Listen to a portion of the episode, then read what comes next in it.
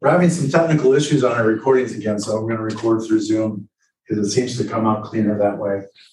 And hopefully those all change. I think we have a bad master board, which is getting replaced next week. So, I mean, I, I'm really open, guys. It, it just, wow, I, you know, the Lord's open today too. So, so I just heard the Lord say, "The kingdom is open. What do you want?" I think that I'd like to hear what Muriel has to say about anything. You know, we Me. yeah, we watch you, we watch you, and you always have these really super awesome comments, and you just have something to say. There's just so much going on in your life and in your mind. I'd just like to hear what you have to say, whatever it is. I do have a nice story Okay. That that happened.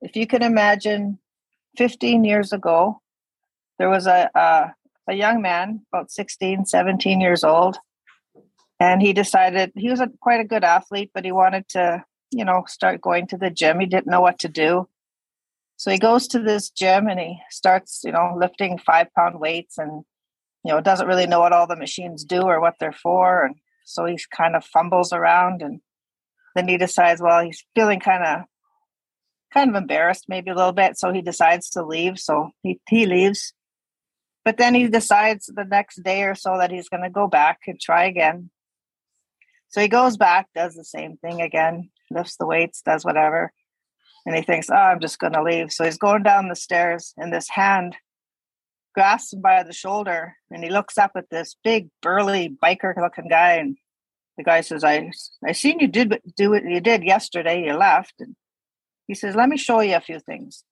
So this guy kind of took him under hand and showed him how to use the machines, the kind of things he could do that, that would work to help build up his body for the sports he plays and stuff. Well, this young man didn't see this man after a while. The gym closed down and and uh, he went on to become actually a personal trainer. He went on and started building a business all because of this man, this man who stopped him and put his hand on his shoulder and said, you know, I let me help you. So anyway, this young man, he 15 years later, he sees this man and he recognizes him and all that he did for him and, and he goes and he it was in a restaurant and he and he goes up to the man and he thanks him and sh- tells him what he did in front of his family and friends that he was with what he did and what it meant to him. And uh, they had a nice little chat. And then this young man decided, I'm going to pay his bill. I'm going to I'm going to cover his bill for for his dinner tonight. There's some little thing that I can do for him. So he does. It ends up this man. It was his his wife's birthday. He forgot uh, he forgot to bring a cake, so he had a round of dessert brought in, and and uh, not knowing that his, bill was going to be covered or anything. So anyway, the lady comes to this young man, now grown to be 30 or thir- 32 or so, and uh, gives presents the bill to him. He says, "Yeah, no problem, no problem." Writes a little note on it to tell the man, you know, what he meant and all the things. So it off goes the bill. The guy gets it, realizes it was covered, goes looking for this young man, finds him, and because the guy w- was at a wedding, and so he was in the same building. So they meet and they talk, they hug, thanks him, says, "Oh, you know, we got to get together for coffee." So I, I thought that was such a beautiful story, and I seen this all unfold last night because it was my son was the young man, Wow. and uh, I was I was very proud of what he did and and appreciative that he was appreciative of what this man did, and I think it's going to probably start a nice friendship uh, with them and stuff. That's so, awesome. so you know, like it, it, that's the gratitude part of what we do, Yes. and that's why it's so important and so vital, and to remember and to pay back and pay forward and all that stuff. Yeah. That that's what's really on my mind at this point because I was at a wedding last night and and that was the a big thing that uh, that unfolded there. So I just wanted to share that story with you. I don't know if that's what you wanted to hear, Stuart, but that was what's on my mind. That's really inspirational to me. I really appreciate that. I, I'm going to draw on that in the future. Thank you. Yep, right. thank you. Right on. Small encounters become big things. Yeah. They do. That's pretty cool.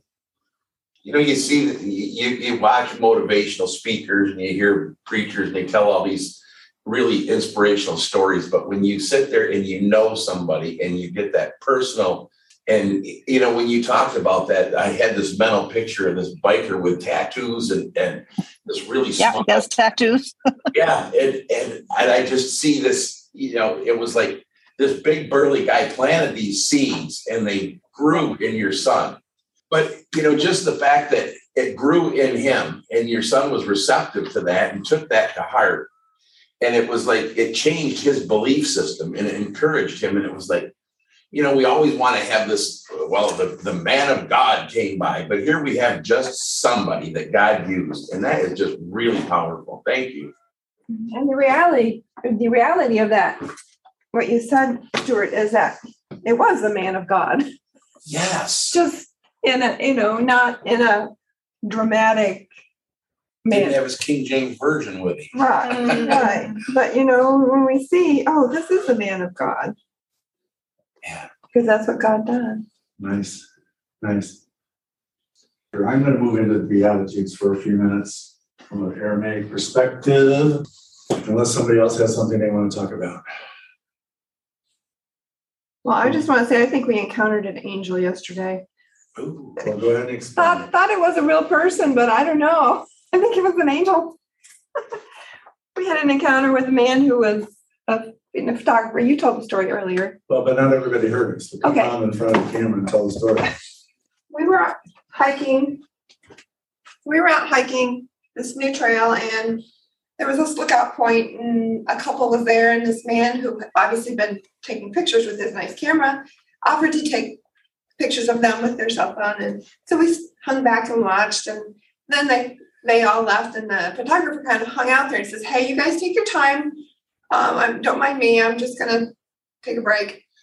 So we go and we look at the look at the oh my gosh, it was that that was that really beautiful scene. You look down and there's the river going between that way. It was gorgeous. Anyway, so we strike up a conversation with this photographer and he starts showing us his art, his photography, and he's just so into it and he's talking about it and he's talking about how you know the nature and and you know we just see God in nature and you know he just mentioned God once real quickly. And so then Terry gets a download for him shares a, a very encouraging word to him. And the man starts to tear up a bit, what have you, and and and it was just really awesome. And so we exchanged names, and I asked him, "You got a Facebook page?" Yeah, yeah, yeah. Okay, and um, because he posts his, his photography on there, and he he let me show him my artwork, and he was like, "Wow!" So he took my name, and we got his name, and lo and behold, I go look for him on Facebook. I cannot find him. I cannot find him. And so I don't know if he was a real person or not. But it was amazing. I mean, we could see just a little bit of encounter, encouraging him on his journey. He was um, very encouraged into t- to tears, and you know, of course, we're just about there too. And it was just a super fantastic time. It's totally chance encounter, right? Yes, yes. Chance encounter in quotations. Totally unexpected encounter. It was great. And the guy, the guy took Carol's info, was gonna messenger her so he, she could connect with him. But yeah, That had fi- finding him on Facebook. come through. was- Can't find him on Facebook. Can't find him, so. Um, but that's, Well, we entertain angels unaware. Maybe that was what it was. yeah, I wonder. so I made an angel cry. You've We done must that. have emotion too. I made angels cry before. that was a bird. That was a bomb, wasn't it? Yeah. Just throw that one out for you. Keep me humble, keep me humble. Anybody else got anything they want to share? Um. All right, so let's talk about the Beatitudes. You- If you've got your Bible and you want to look it up, you're in Matthew five, uh, verses three through through twelve, and we're going to actually talk about the second Beatitude in a minute. I just want to pause and let the presence of the Lord just bring peace for the moment and ears to hear. Thank you, Lord. Thank you, Lord. Just take some deep breaths and relax. So the second beatitude is blessed are they that mourn, for they shall be comforted. That's out of the King James Version. But the Aramaic version says, uh, can translate that verse five different ways. Blessed are those in emotional turmoil. they shall be united inside by love. And healthy are those weak and overextended for their purpose. They shall feel their inner flow of strength return. Oh, wow. Yeah, Can you read that, what, which one? the one you just, Both. Healthy are those weak and overextended for their purpose. They shall feel their inner flow of strength return. Yeah, that's in those. yeah, I would like one too, please. Is that out of the mirror translation or something else? No, this is out of that, um, uh, No. prayers of the cosmos that we, we did, uh, Lord's It's Prayer three, four months ago. Can you see that? Oh, And I gave a handout. If you don't have one, let me know and I'll make sure you get one. Did you want? yeah, I don't have one. Mir- okay, Muriel, you, you, I think I sent it to you electronically. Do you still have yours? Probably. I'll check. Okay. What If not, page are- let me know. I'll What reach page out. are you I'm on page fifty right now. You sent it by email? Yeah, that would have been back months ago. Um, if you don't have it, let me know and I'll resend it. When we're doing Okay. Yeah, it's when we're doing the Lord's Prayer. So here's the third one. Healed are those who weep for their frustrated desire. They shall see the face of fulfillment in a new form.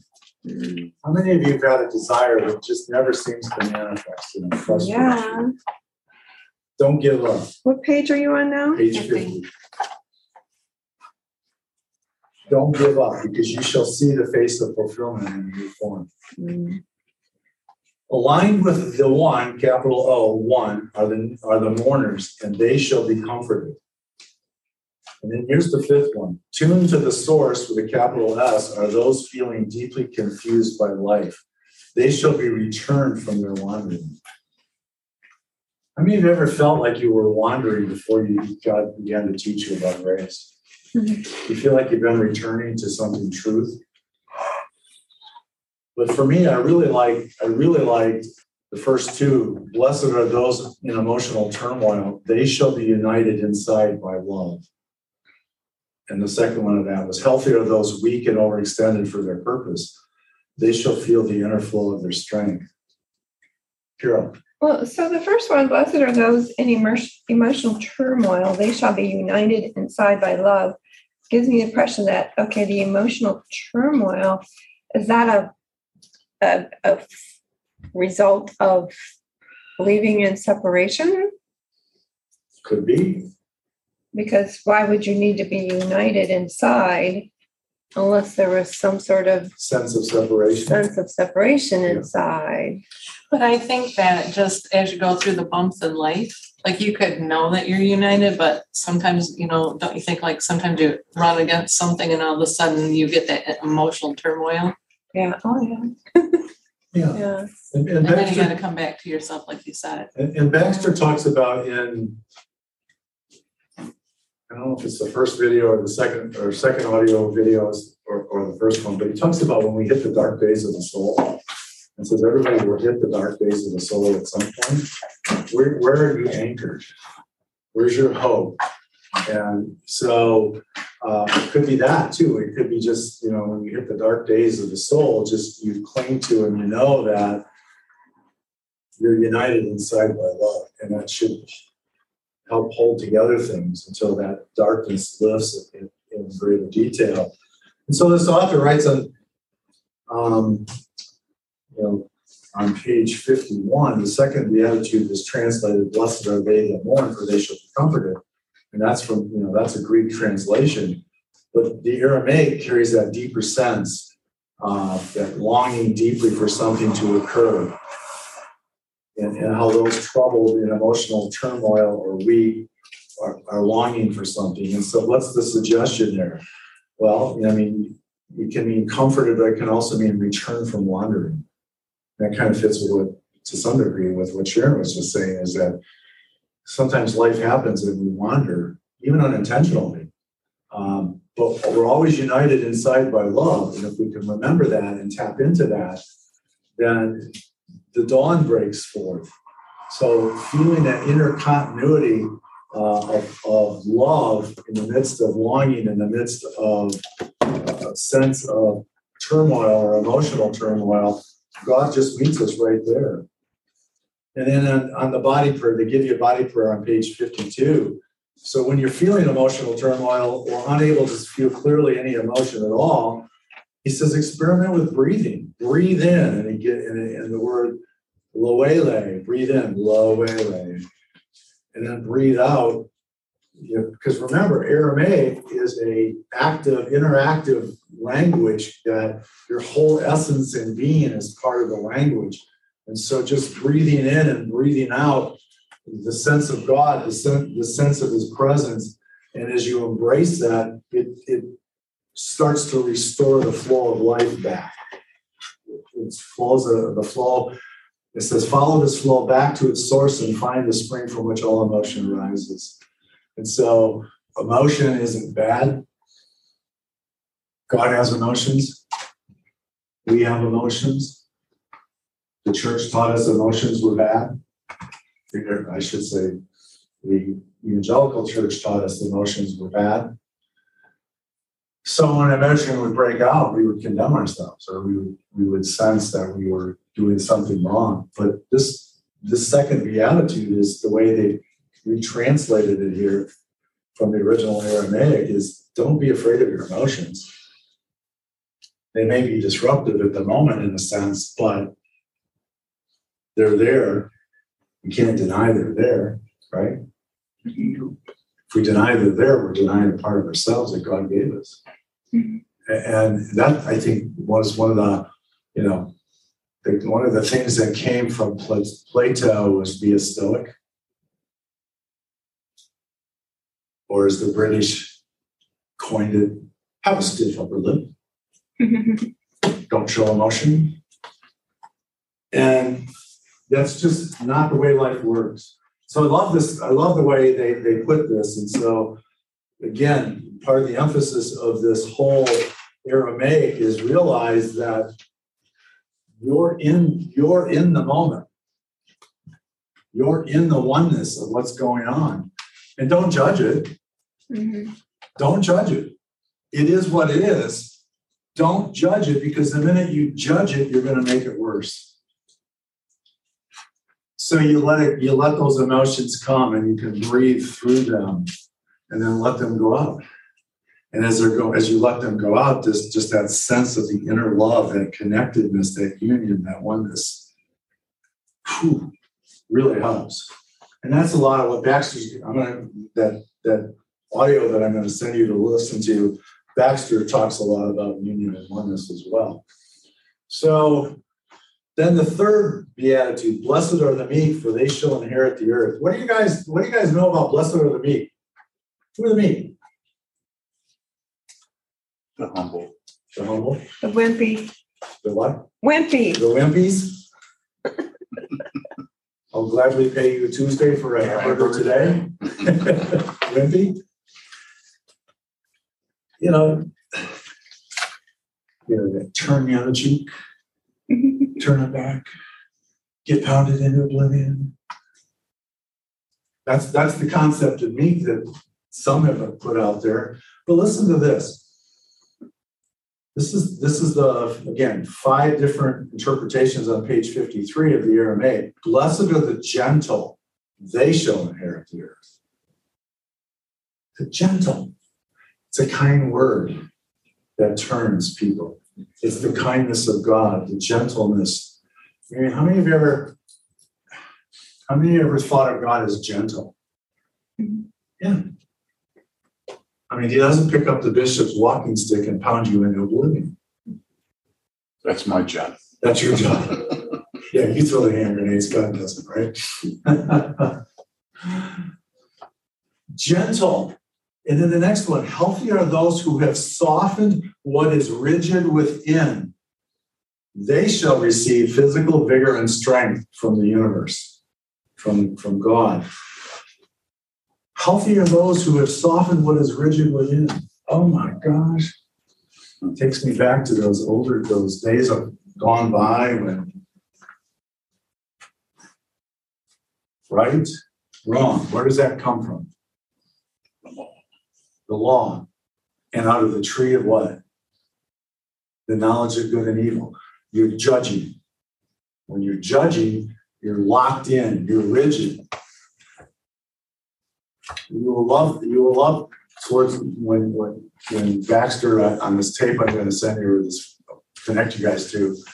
When he starts talking about why the cross, he talks about when people get locked in, how difficult it is to move out of it.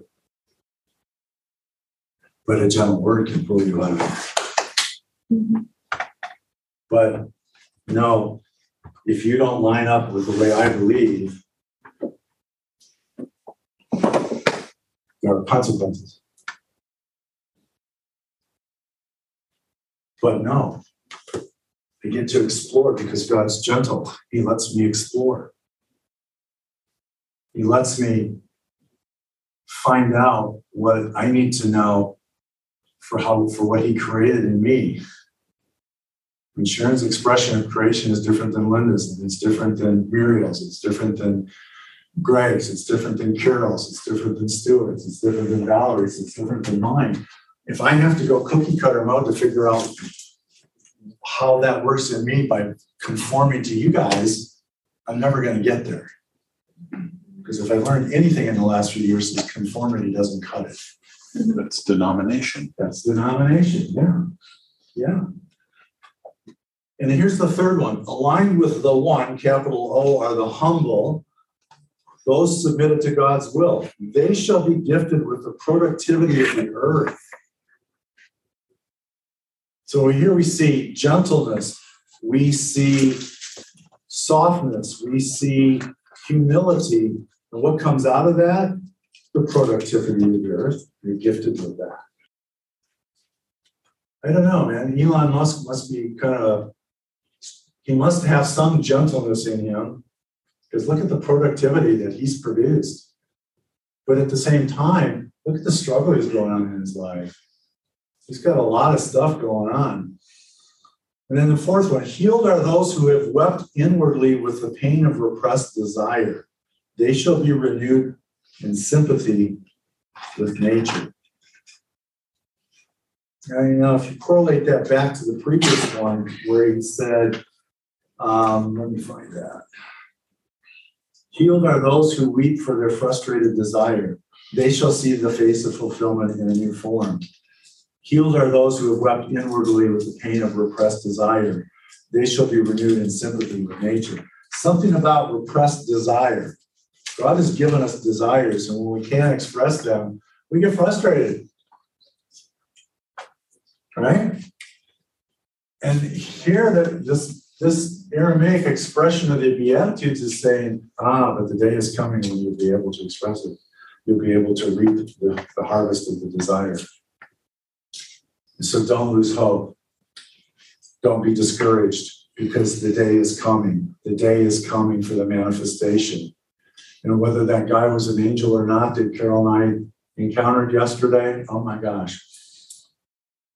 God was using the desire to take these awesome pictures and share them, as he said, he was sharing them with people who've been shut in through COVID and lost their sense of connectedness to nature and to God. And those pictures were awakening people. And he and he just felt this. I, I got a sense he just felt this great desire to keep going forward. And that was a desire that had been in him for a while. But he had to learn a camera, he had to learn lenses, he had to learn a lot of different things. Now, if he was an angel, that was pretty awesome. But if he's not, he was fulfilling those desires because he was giving expression and it led to an encounter between Carol and him and I that, you know, I know he walked away up with. Mm-hmm. I know he walked away feeling like he's doing what he was supposed to do. Because I affirm that desire. And, and so God will do that. He'll affirm desires and he'll open the doors for them. Can I Yes. Um, okay, so when you, a minute ago before, you were talking about the first one that said, blessed is those who mourn, who will see in a di- different form, and then the healed are those who are inwardly. Can you go into that a little bit more? Cause like, I feel like I need to know more. I ask you again. So the first thing was, um, that you mentioned was. Okay, healed are those who weep for their frustrated desire, they shall see the face of fulfillment in a new form. And then healed are those who weep inwardly with pain of repressed desire, and they shall be renewed in sympathy with nature. Yeah. Um, Cause, when we have a sense of desire, we try to analyze how to do it. Yeah. How to make it happen. Yep. So we immediately go into trying to figure it out from the tree of the knowledge of good and evil. That brings frustration. Mhm. But when we realize that if God put the desire there, He will unfold the path for it Mhm. out of the tree of life, Mhm. it's a huge difference. Mhm. One is inspiring, the other one will Mhm. it will feel stifling. It will, you know, it- trying to do it out of the tree of the knowledge of good and evil. Will feel stifling. We'll become frustrated, and we actually sometimes just delay delay its manifestation Mhm. because we're trying to figure it out. Mhm. So if we step back and go, God, I have this this desire, and it's I'm frustrated, Mhm. but I'm just going to let your peace flow into that at the moment. And then suddenly inspiration will start to pop. Now it might take quite a few times, Mhm. or it might come in pieces. Mhm. But if we can be, one of the things about living out of the tree of life is if we're not analyzing it as good or bad, then patience is part of that process. Mhm. Um, is that answering what you're, It, it's answering the first one, but the second one, renewed in sympathy with nature. Trying to get to that one? That- That's on page fifty, right? Fifty-three, Fifty-three, okay. like just specifically, like what does renewed in sympathy with nature kind of mean? That's my same question. What does that mean? How, Right. un- unfold that for us. I, uh, the way I, I see it, he says, you look at your circumstance and you see what's going on. And I see nature as, as the natural way where God, I have, God created nature. He has control of everything. So it's, through all the beatitudes, I, I see it as like you get in a situation and the devil grabs your face and turns your head and get your eyes off the circumstances. But God says, if you just look back to me, you, I will, Mhm. I will. And I, and it is, it is a natural way of trying to, if, if you look at, if you look at nature, everything is in order. Mhm. everything is is laid out for you and it's it's really funny because you know i'm i'm what i first went to was you know like not tai chi but you know um not necessarily karate or anything but it's you you take the force that comes at you you just you just absorb it it just no that's not that's not what i accept that's not what i want but I, I'll take what is natural. I'll take nature and I'll, I'll let, and God just says, I am right there. I am in control of everything. If you, if you, if you take your eyes off your circumstances and no, I won't say that. Um, you'd have to believe it. Um, if you take your eyes off of what's going on in your life or what's gone, what's happened in the past, and see that I was in that and I will be in your future. It is, it is a natural flow of what comes from Him. I really don't know how to put it. You know, it's just, it's a difference of saying something as to believing something Mhm. you know, because I've talked to Terry about this. It's, I think the thing that bothers me a lot about a lot of Christians, they they talk a good game. But do you really know that? Mhm. You know, this this this is that when you're all by yourself and you, you start getting beat up, do you really know that God's with you and that He loves you and He's going to hold you and protect you and take care of you and provide for you? Mhm. Yes.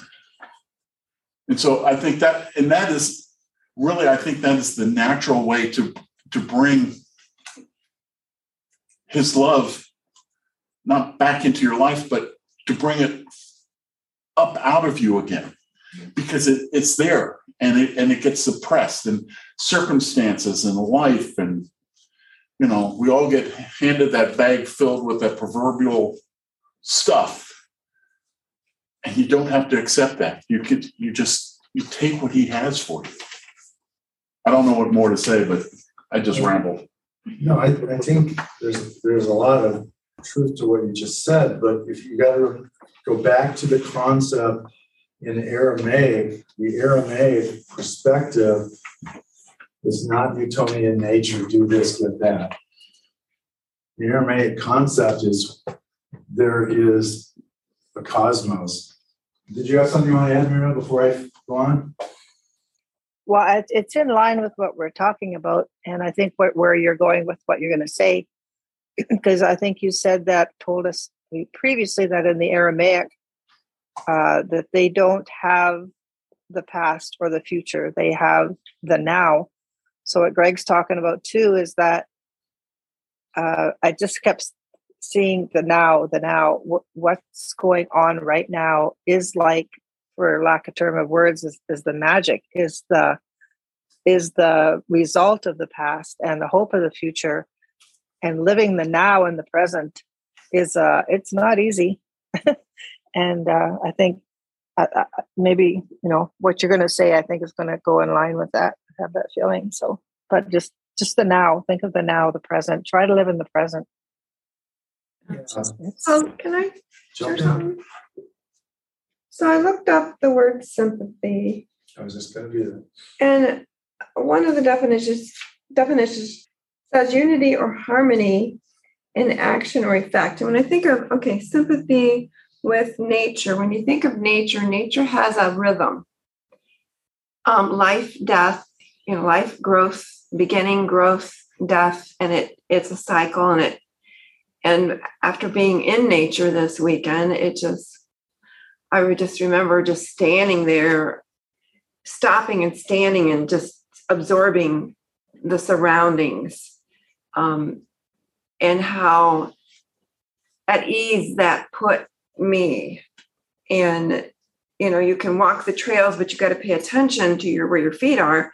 So that's why you stop and just go, wow, I just want to take all this in because this is amazing. You're surrounded with it and you're in it and you're just, you know, the the the vegetation is giving you your oxygen and you're giving the vegetation its so called oxygen.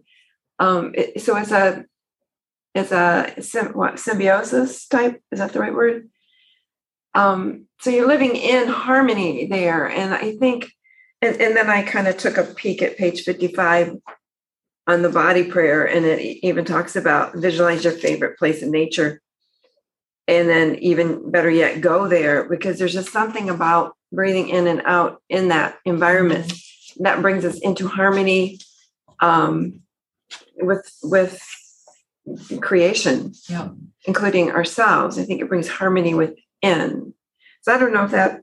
That helps because when I looked up sympathy, I had looked up sympathy earlier and it didn't say that at all. Oh, It was completely different. And that's what I think was tripping me up is it was just a pitying somebody or feeling Oh. sorry for somebody or I understand how much pain you're in. oh. So it wasn't at, I mean, none of these say anything about that harmony and related. So mm. that helps a lot.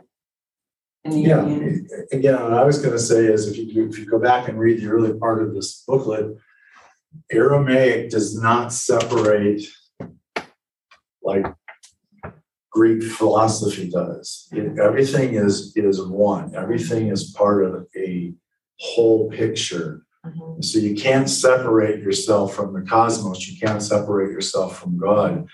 there's this unity position, this unity presence that is always flowing. So I, I you know, I think I Carol hit it on the head with sympathy is is being in oneness. It's being it's sympathetic harmony, so to speak, as opposed to what the Webster dec- definition.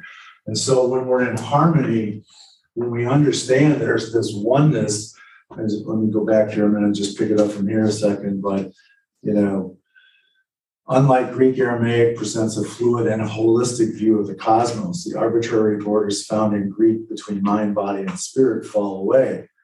Uh, we are organized and defined on a poetic root and pattern system so that each word may have several meanings. And so that whole concept of uh, I'm in I'm in oneness with God, and that's where that that where that breakthrough comes through. That Paracresis, is it? Perichoresis, yeah, that- that's that's yeah, that's a good word to insert there. So so they shall be renewed in sympathy or harmony with nature. And yeah, tell you what, just the last couple of days when we were out just marveling at the beauty of uh, what we were seeing, there was like this uplift in the soul. Just Yeah, you couldn't, and- you couldn't you couldn't deny it. Yeah. And, you know, we're looking at, it says if you're experiencing, you know, the pain of repressed desire, as long as you keep focusing on that, it's just the pain's just going to grow. But out there in nature, I mean, I didn't have any thoughts of any repressed desires whatsoever. I was just in awe and in wonder and amazed at just how beautiful and to be right there in it and not, you know, just looking at a photograph of it, but being in it. And it, you know, it, it gives you a mind shift and it helps you to get off of the uh, the repressed desires and helps you refocus. The Yeah. photograph more or less just gives you a taste of Yeah. it, but you were experienced being when you were actually in those actual photos, being in those places. Yeah. so you can get a taste of things, but to, to fully experience it is a whole Yeah. nother level. Yeah. Yeah, and and Terry took a picture of me. I went out on a there was a big tree that had fallen and it went across this big cavern. And uh, it, you know, 'cause sometimes I might go off path, and um, so I was on this tree doing my um Wonder Woman stance. and Terry's taking a picture, and I'm like, you know, Send us that, please. I will do that. that that just it just does so much for your soul. Yeah. It does so much for your Yeah. mind and your body and your soul to just And going back to like how you It's were part talking, self care. yeah, Right. and like you were talking about breathing a couple weeks ago, like when you're out there hiking those trails, you breathe. I mean, it, you breathe deep and it's, Mhm. yeah. Take a look at the textual notes on page fifty-four, Sharon, towards the bottom, the last, the last sentence. It Says, in this case, softening the rigid places within leaves us more open to the real source of power, God acting through all of nature, all earthliness. So, you know, what I'm getting out of particularly out of this is when we learn to shut, to soften our rigid, you know, our rigid thinking of from, that comes out of judgment, we are opening ourselves to the, to the source of power, God, having more ability to restore and to bring to fruition the desires of our heart. You know, and I'm, I'm reminded at this point, what did God say He's going to do to the hardened heart? In Jeremiah, I'm going to put my word in your heart. I'm going to make my, I'm going to take your hard heart and make it a heart of flesh. So it's that softening that as we move out of judgment, and Carol and I listened to quite a, quite a bit of stuff on our trip. Um, you know how judgment is is just the more we judge, the harder life becomes, and so the more we learn to relax and just go, this I'm not going to judge this moment as good or bad.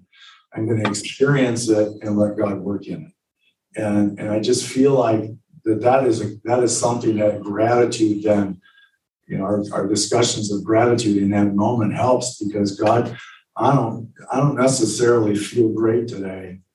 I um, emotionally, I feel, uh, or physically, I feel, uh, but I'm not gonna judge it as good or bad, but I'm gonna, I'm gonna receive it as part of where I'm at at the moment and just praise you. Mhm, I have breath today. I'm gonna praise you. mhm. And, and that's a hard concept to grasp hold of right now. Because it requires an undoing, for me, sixty plus years of teaching. Yeah. Well, and I think if we realize that judgment goes back to that sense of separation, it puts us on the opposite side of something. Yeah. And then we're looking at dual dualism. We're looking at good, bad, right, wrong when we place a judgment. And but it is challenging to let that go because we were so taught to uh, discern good from evil, and Yeah. and we thought that meant judge it. And And even, there's even a, a sense in, you know, that I've been sort of pondering a little bit that as we learn to release some things we've judged, there creates that sense of, it's not insecurity, that's not the word I want. A sense that something is, is abnormal in a sense. because- Unsettled. unsettled that's a good word because here i here i had fixed boundaries yeah, here i'm saying god i'm giving up my fixed boundaries but sometimes this is just unsettling Mhm. i want to go back to egypt you you know and if i don't have if i don't have a, Parameter, a what a parameter. Yeah, but if I don't, if I don't, yeah, if I don't have a parameter, if I don't have a set of defined boundaries as I'm moving out of things, then I think something's wrong Yeah. because it doesn't feel normal. Mhm. And so if I find a place of peace, it doesn't feel normal, so I want to go back over here. Yeah. It's also like, um, so like this happened to me yesterday where, you know, we're learning all about God's love and his inclusiveness and kindness and gentleness. And then you're with people and they say God's removing his uh, protection of the United States and turning us over to the enemy to get devoured, basically. And then, and it goes through scripture. And so, like when you were just talking about judgment, what I found was profound, felt was profound grief and but I don't know if that was judgment or if it was just grief because I was like, and, and that unsettled. It's like, yeah, this is what we've learned, but this is what we know now. And there's that. It was like just a lot of.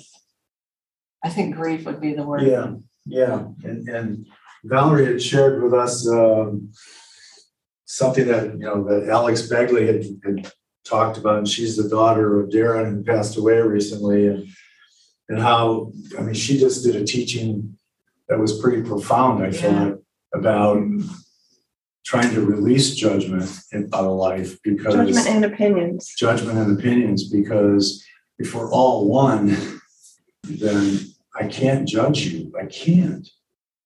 But yet, the world system teaches you to judge. Mhm. And so there's that learning to undo, and that's just not a comfortable place sometimes.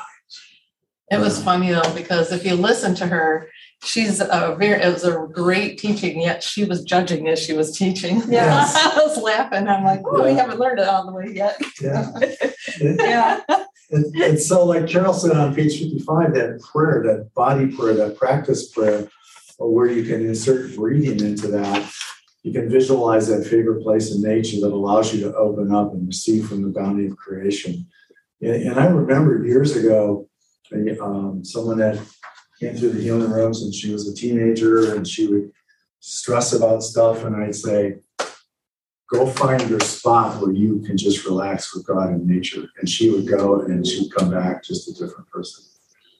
You know, all the stress is just relieved. And so when she went away to college, I said, now don't forget to find a favorite spot where you can connect with God. And she did that. And and she commented on how great that was for her because she could step away from the pressures of academic life and just and just be. We all need a place to just be.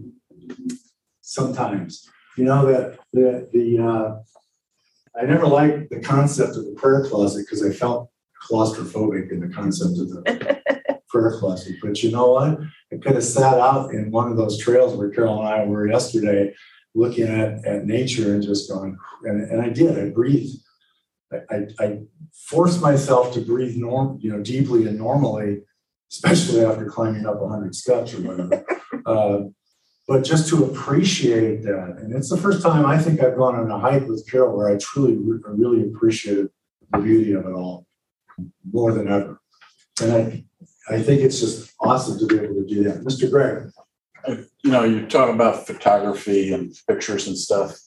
I'm, I, I see is a photograph is, is no matter how good it looks, it has parameters on it. It has limitations on it. Mhm.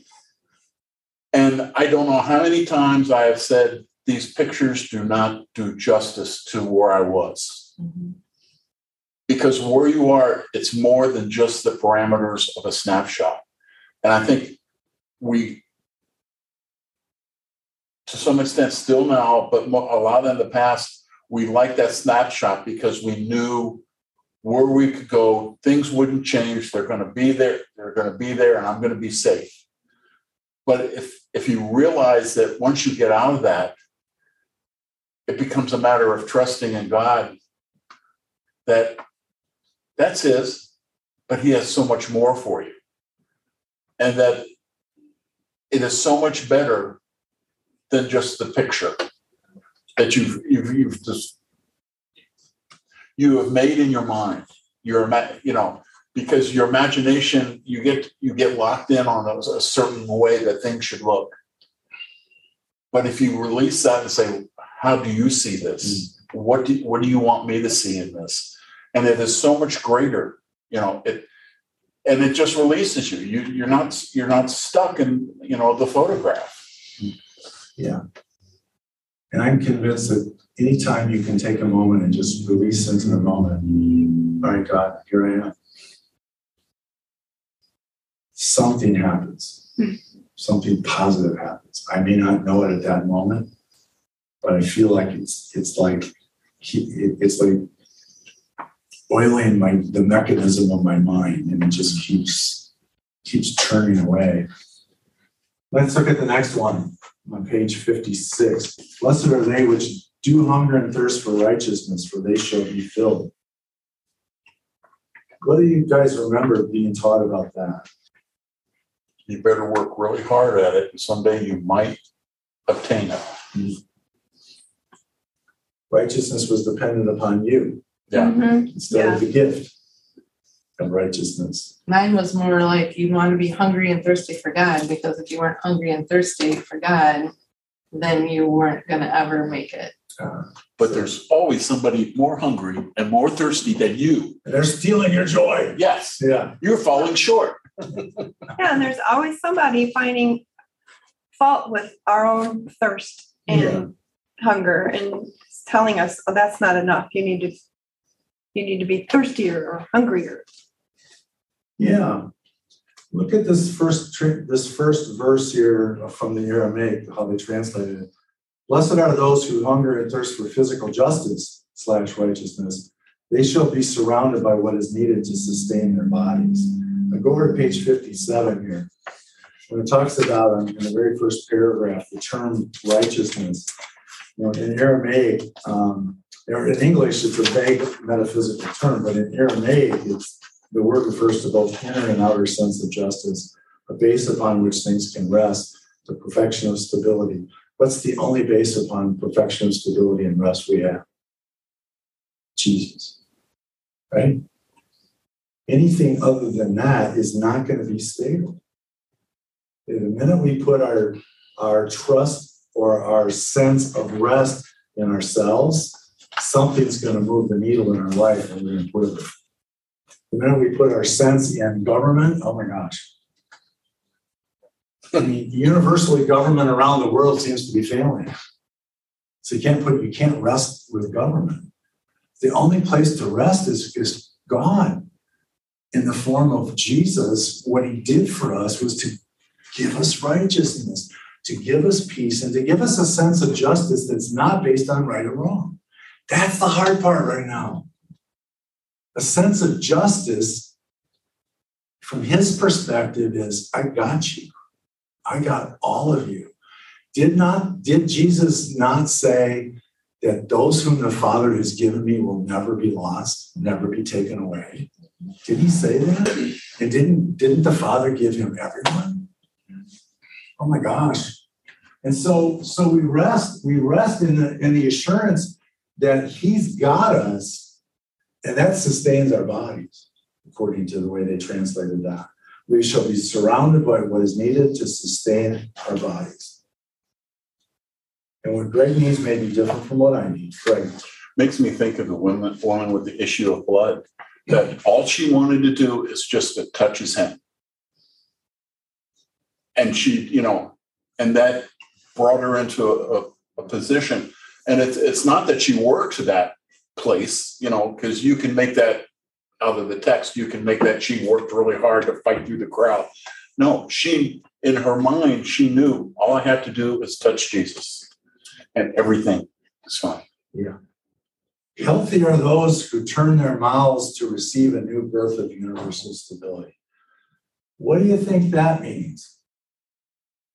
Have you not turned your mouths to receive a new birth of universal stability in the last few years? Haven't you turn from legalism to grace?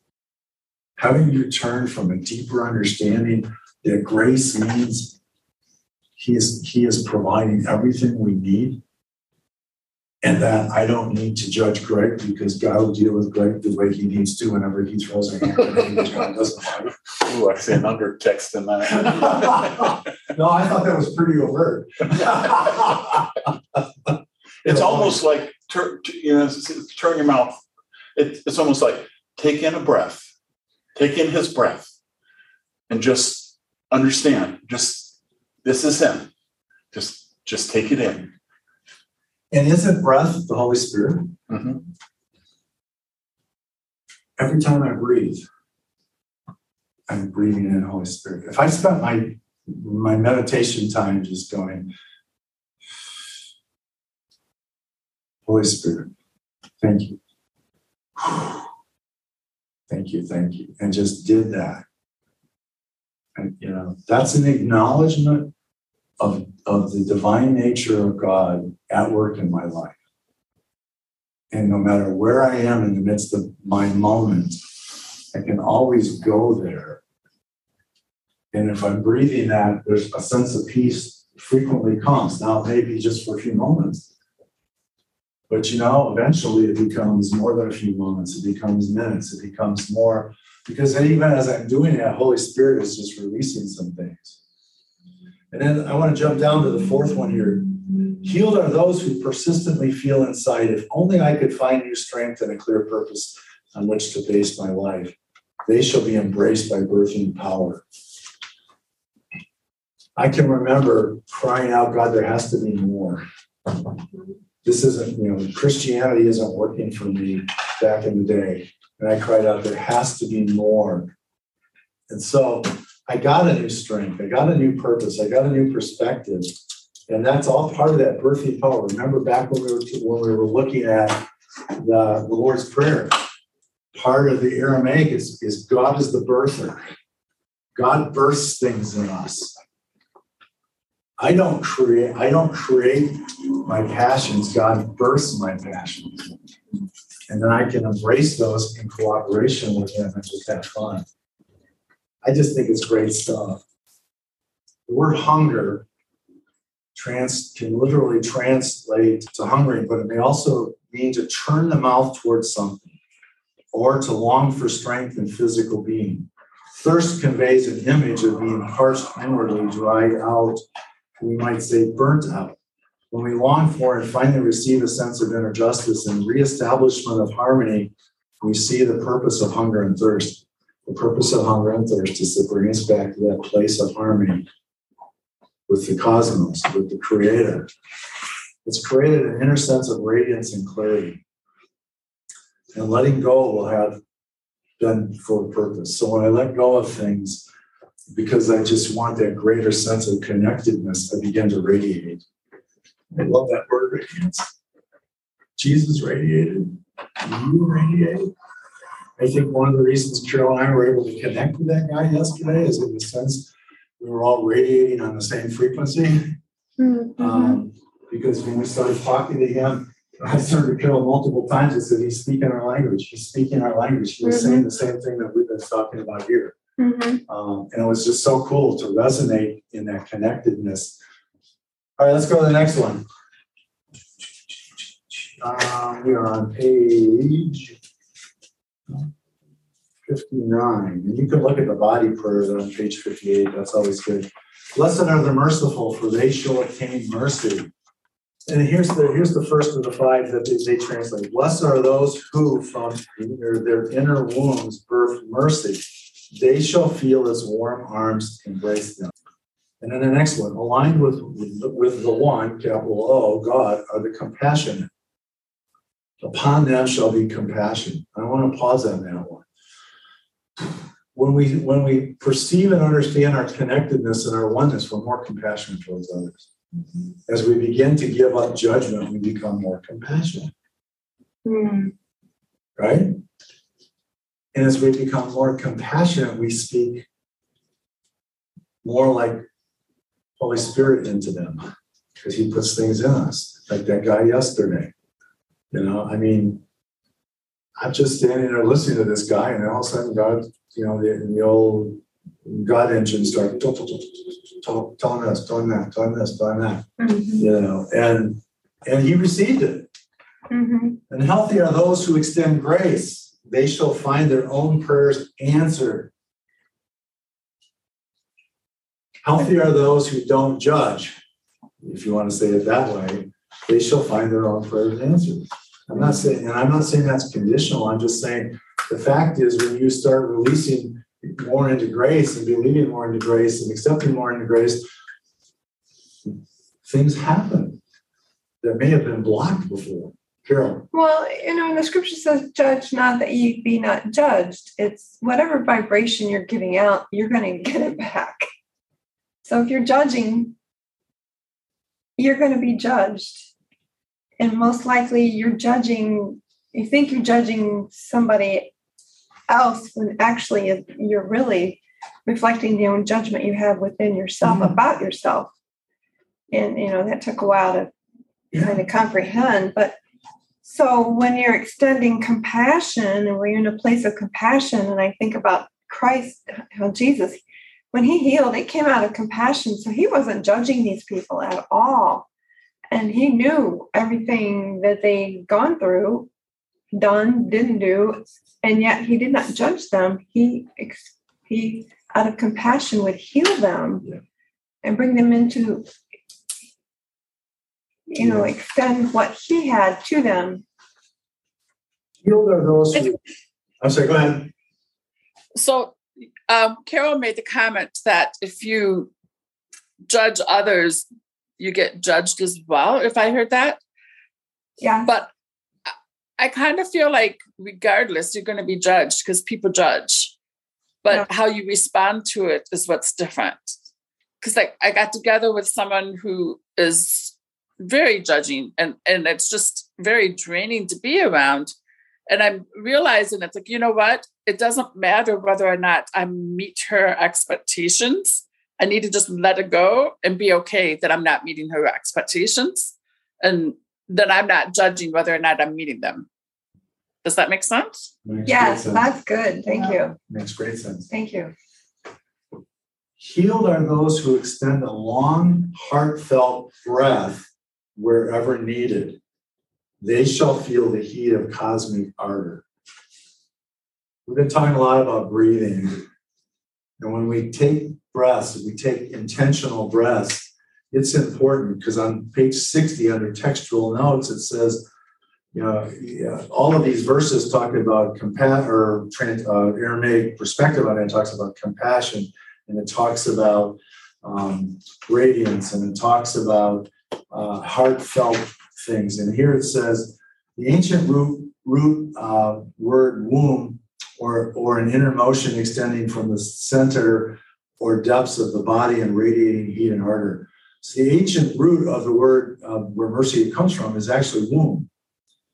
Hmm. Out of your innermost being the inner motion of connectedness with, with the Trinity extending out from us and radiating from us, you, you know, that's where, that's where things happen. And so when, you know, Carol was telling us about breathing, how we take a deep breath and, you know, the, you know, experts are saying the best way to breathe when you take a deep breath is so that your, your abdomen extends out. well, where's that? That's the innermost being. A lot of places, a lot of people say that's where your spirit connects with God. Uh, that's where that gut feeling comes from sometimes. And so as you're as you're drawn into that place, it says the, the root may also mean pity, love, compassion, a long breath extending grace, or an answer to prayer. So don't be don't don't get to the place, I guess is what there's what what it's saying from an Aramaic perspective. Don't get to the place where you're in life, you, you feel hopeless because there's always a response in breath to whatever's going on. Because it's in that deep breathing that you connect to the rhythm of the cosmos and the creator. And we can always do that. Even if it takes the pressure off for just a moment. My mother used to cook with a pressure cooker that had one of those little things on it. Remember those? Mhm. And once in a while, she'd take a fork and release the steam. That's like you're taking a breath. You're releasing the steam of the pressure of the moment.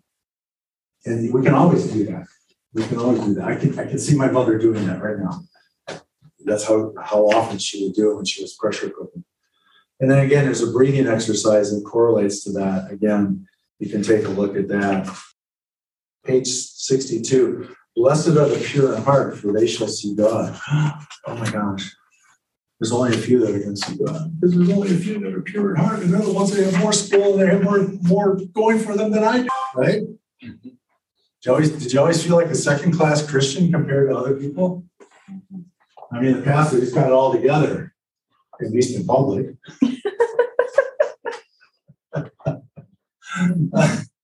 here's the here's the Aramaic. Blessed are the consistent in heart; they shall contemplate the one, capital O, God.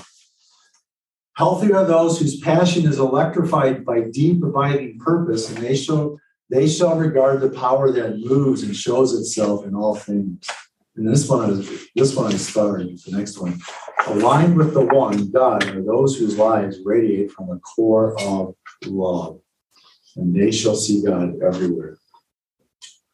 The more we walk in our in our union and our oneness, the more we just radiate love. You can go in a room and change the temperature of the room. You can. Mm-hmm. You radiate, and you don't even. Have, I mean, you may you may not even be conscious of the moment that you're radiating, but you're radiating. I want my radiator to radiate a lot. You got it.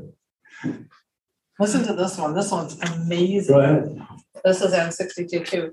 Healed are those who have the courage and audacity to feel abundant inside. They Mhm. shall envision the furthest extent of life's wealth. That whole, I mean, that is great. It does take courageousness and audacity to be happy. It takes courageousness and audacity to step step up and stand against the traditional view. It does. But when you know the truth, it gives you the strength to do that. But I love that, Sharon. Healed are those who have the courage and audacity to feel abundant inside. They shall envision the furthest extent of life's wealth. That reminds me of that other verse, uh, may you be in health even as your soul prospers. Third John 2. Yeah. Yeah. Greg. the uh, Young's translation has happy the clean in heart because they shall see God. The thing is, we've been told we've got to clean our hearts up, but God says, I will give you a new heart. Yeah. Mhm. Once you realize that He is giving you a new heart, you can see God.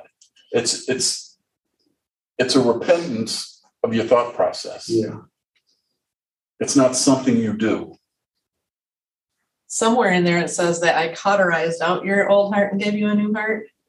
And when you think about, I always think about that like cauterizing, like surgery. That's like I'm taking a knife and ripping all that old, negativity out of you and I'm putting in love.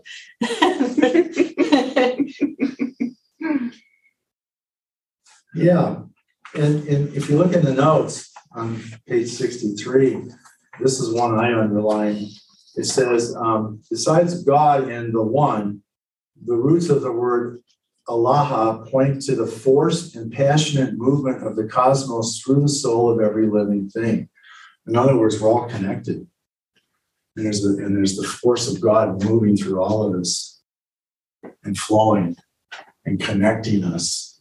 And, and I mean, one of the greatest visions God ever gave me was during a time of communion, and this was 30 plus years ago now. Well, maybe not quite 30 because I was married to Carol, so more like 28 years ago, where in the middle of communion, I, I saw the blood of the Lord Jesus Christ just pulsating through every single person mm-hmm. simultaneously, just and bringing life and bringing wholeness. And, and that this reminds me of that, that we're so connected that, that his blood actually pumps through us. And that's something to ponder because that's exciting because it, there's, there's nothing but life and, and nutrients and all the good stuff in his blood that we need. So, and, and it also talks about um, the word see. You know, and when it says they shall see God, it says that the old root of that word about the image of a flash of lightning that appears suddenly in the sky. Insight comes like that. Well, who had who's who's the most prominent person in scripture that got flashed by lightning? Paul. He was Saul at the time. Got flashed and blinded. Mhm. I mean, God's a flasher. He'll expose himself to you.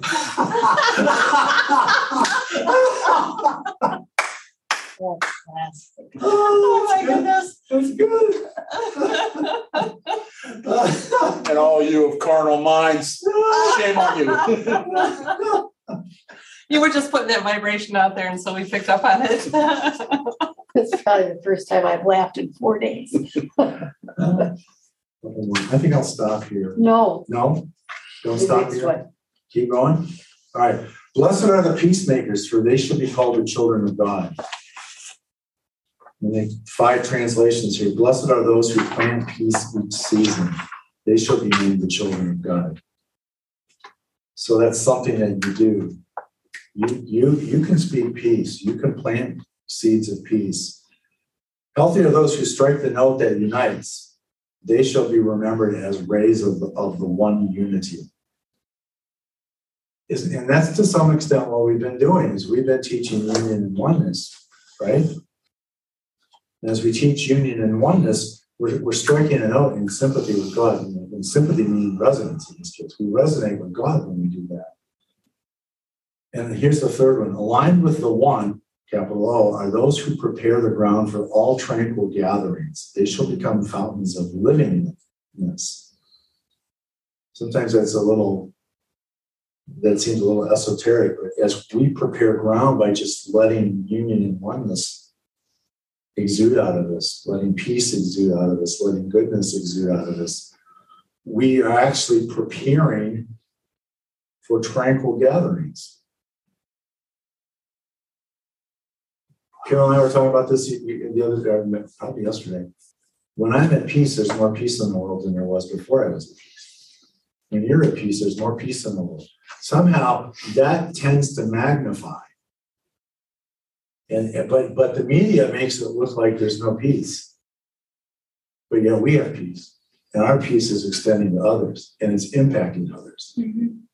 Walking through that park yesterday, just being there brought, you know, we, we released a level of peace without even having to consciously do it because we live a life of peace.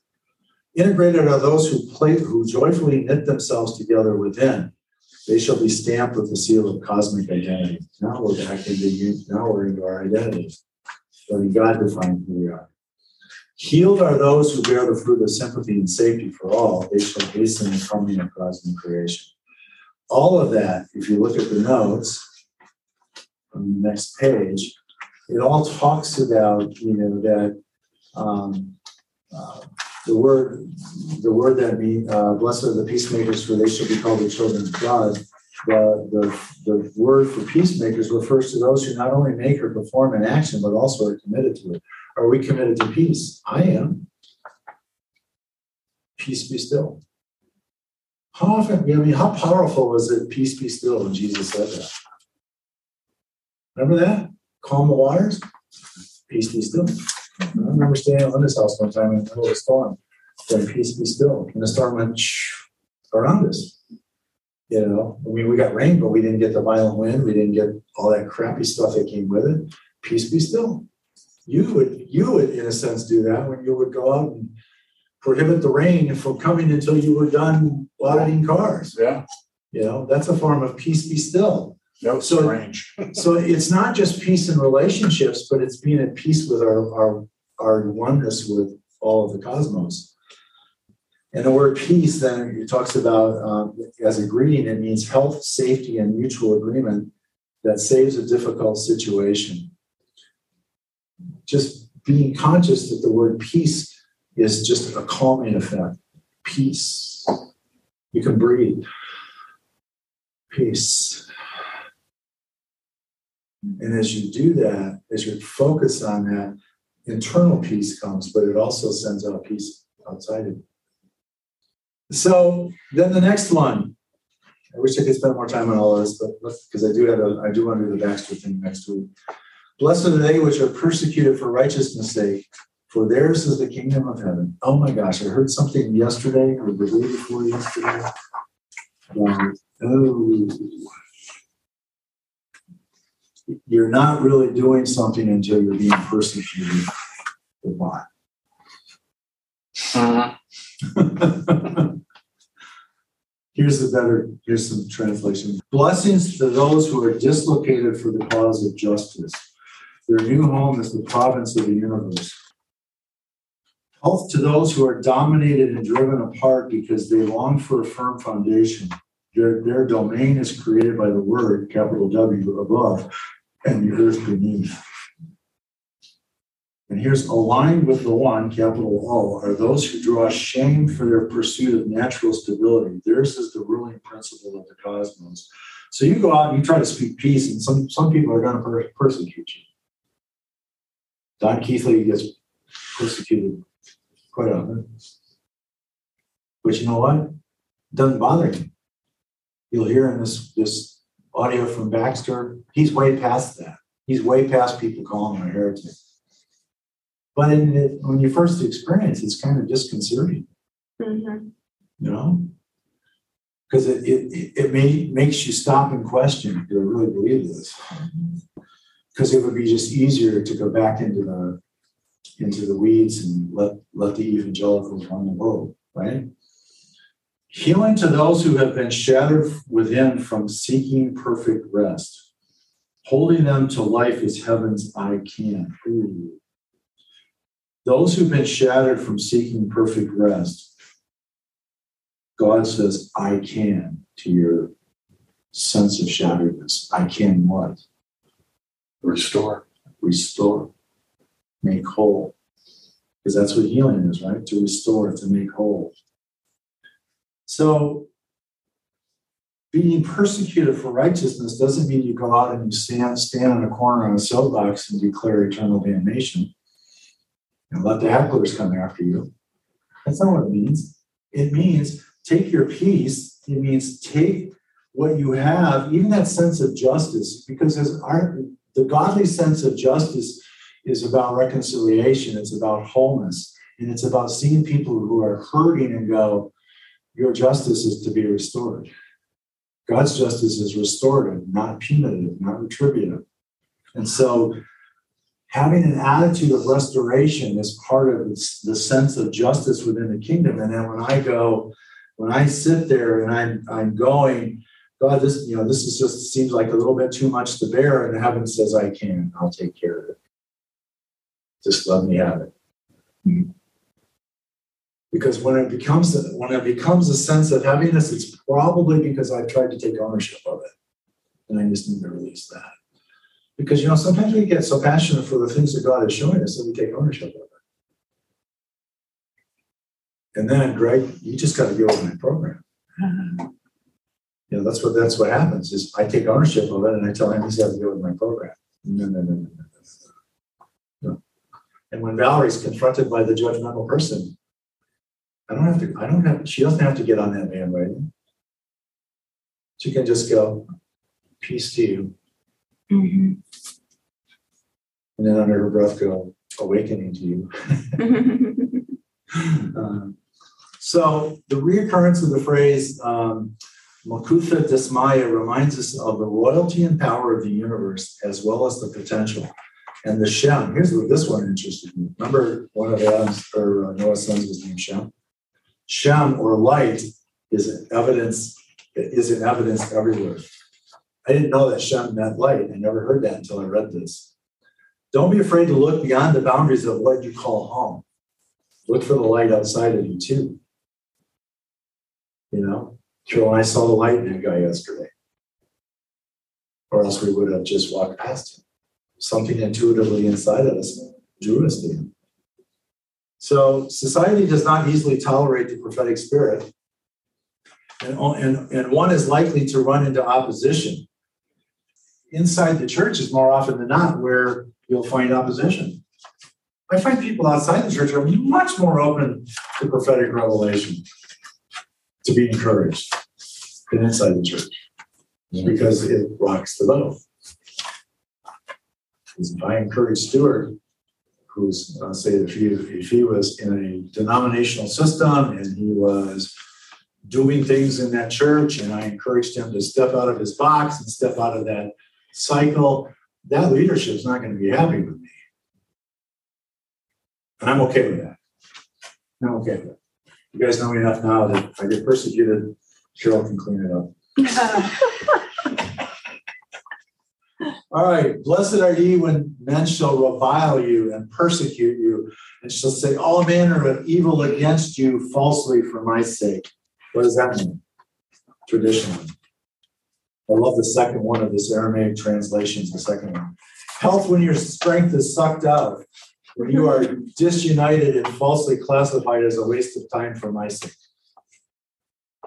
There are bloodsuckers out there, there are life suckers out there.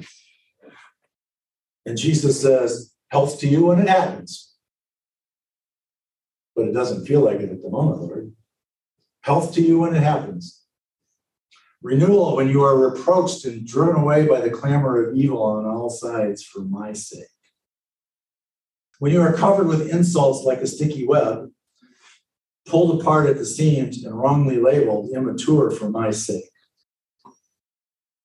And when you feel contaminated, dislocated, and feel an inner shame for no good reason, it's for my sake.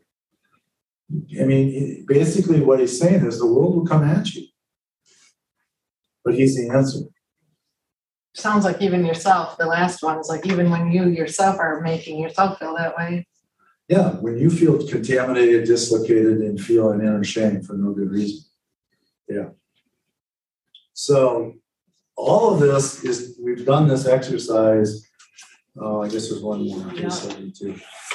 Rejoice and, and be exceedingly glad, for great is your reward in heaven, for so persecuted they the prophets which were before you. First of all, where's heaven?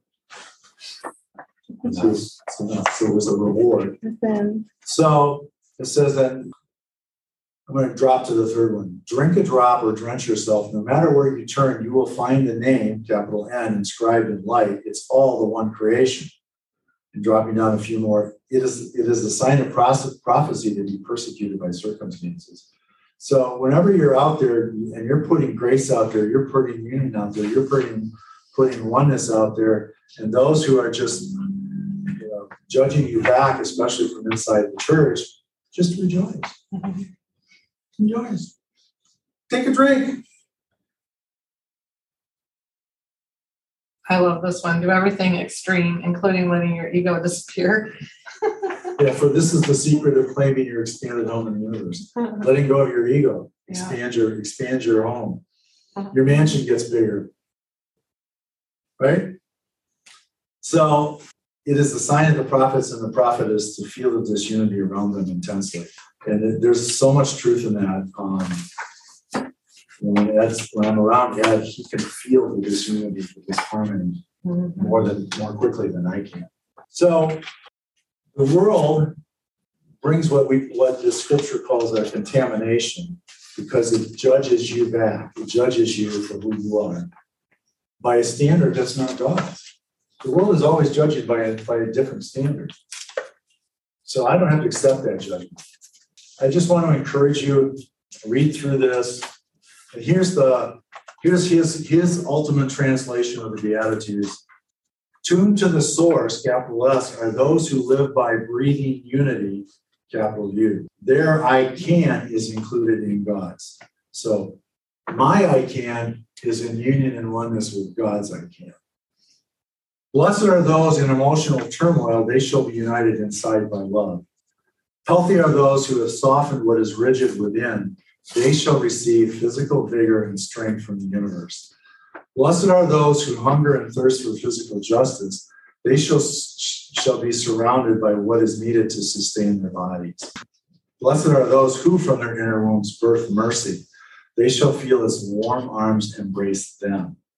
Aligned with the one are those whose lives radiate from a core of love. They shall see God everywhere. Blessed are those who plan peace each season. They shall be named the children of God. Blessings to those who are dislocated for the, for the cause of justice. Their new home is the province of the universe. Renewal when you are reproached and driven away by the clamor of evil on all, all sides for my sake. Then do everything extreme, including letting your ego disappear, for this is the secret of claiming your expanded home in the universe. One of oh, the way, oh, there's some more in that, sorry. For so they shamed those before you, and all who are enraptured, saying inspired things, who produce on the outside what the Spirit has given them within. So you are blessed when you produce, when you read, when you speak and do what the Spirit has produced within. The essence is give up our ego, because that's where judgment usually comes from. Mm-hmm. When my ego says, I gotta, I, you know, this is who I am, this is the standard I set, that's where I'm gonna start judging from. But when my identity is wrapped up in Jesus and I know I'm one with him, ego doesn't take control anymore on a regular basis. So periodically, egos, ego slips in, right?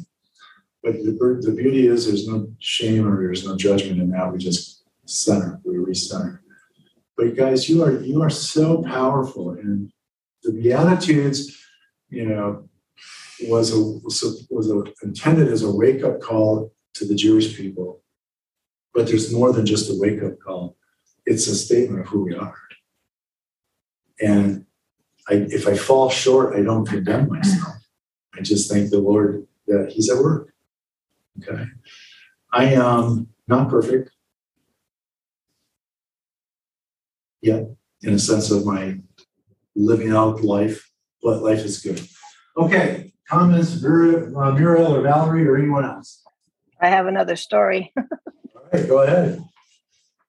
Okay. Um, I guess, I don't know, you guys have probably heard about Canada and uh, the freedom convoy we had with the truckers that was back in February, end of January, February, and how they they didn't fight. They were protesting in in a in a kind way, and uh, not reviling back, and not in any violence of any sort. and there were arrests made. We have political prisoners right now that are are incarcerated, that are not even allowed bail. Uh, just talking about how the governments are are falling apart, how a lot of the people in the country are judging these people and judging what was done in misconception and just how there's just that turmoil in, in, in the in the whole world really and i'm just thinking about one fella. His name is pat king and he was arrested and he was kind of more of a rebel. He was voicing out there. He had a youtube channel. And another pastor who was arrested and treated horribly uh, but he's been released and he's been counseling with pat king who is still incarcerated. And Pat King has met Christ in in jail and is and is very vocal about that. And so you know, a lot of the things that happen in this world happen, and many people are on the front lines. And we're in the front line also. And I think this teaching that you're you're sharing with us, Terry, is building up that portion of the world that needs that peace and that spreads that peace. So I, you know, bless you for doing that. And I bless each one of you there here today that are listening and taking it to heart and continue to to meditate and to spread that peace because this world is in a turmoil and God's in it all. He is. So mm-hmm. thank you, each one of you. Mm-hmm. Thank you. Thank you, Muriel. Valerie, any thoughts? Yeah, a couple of things are rattling around in my mind. It's like, well, it does seem like this world is in turmoil, but it takes all that pressure to create a pearl. So maybe it's being used to make it even better. I don't know. Oh, I think so. Absolutely. Yeah, It just doesn't feel so good at times. right, right, right. I, I agree. You know, I- Yeah, change happens. Yep, yep, you're saying all about good. what you're saying makes me think about our ability to change the world. Um, and I think that because we have our co-creators with Christ, we can co-create that this will turn into a pearl. That we can see that and no matter what evil has planned, we can overcome that. Mm-hmm. And I just kind of want to invite all of us a minute to, to sit and see. Like, like Muriel talked about the political prisoners, we have them from January 6th. Same thing, only different. The names have been changed. And we need to see mm-hmm. truth and righteousness run out, ri- ring out, whatever. And we need to see that pressure turn these turn that coal into diamonds. And and you know the thing of it is diamonds are the toughest thing that we really know of. So let's just thank God and see it's good. his work. Yeah, that's good. So that's my story for today. Hope you got something out of it. Sounds like some of you did. If you didn't, that's okay. So it's interesting because it just occurred to me. It's like, because I always pray that the truth comes out and this and that. But really, if we pray that whatever everyone's going through works for their good, that could be life changing for everybody. Yeah, Mhm. yeah. All right, the uh, twelve o'clock buzzer just went off outside. So we're gonna call it a day here for this.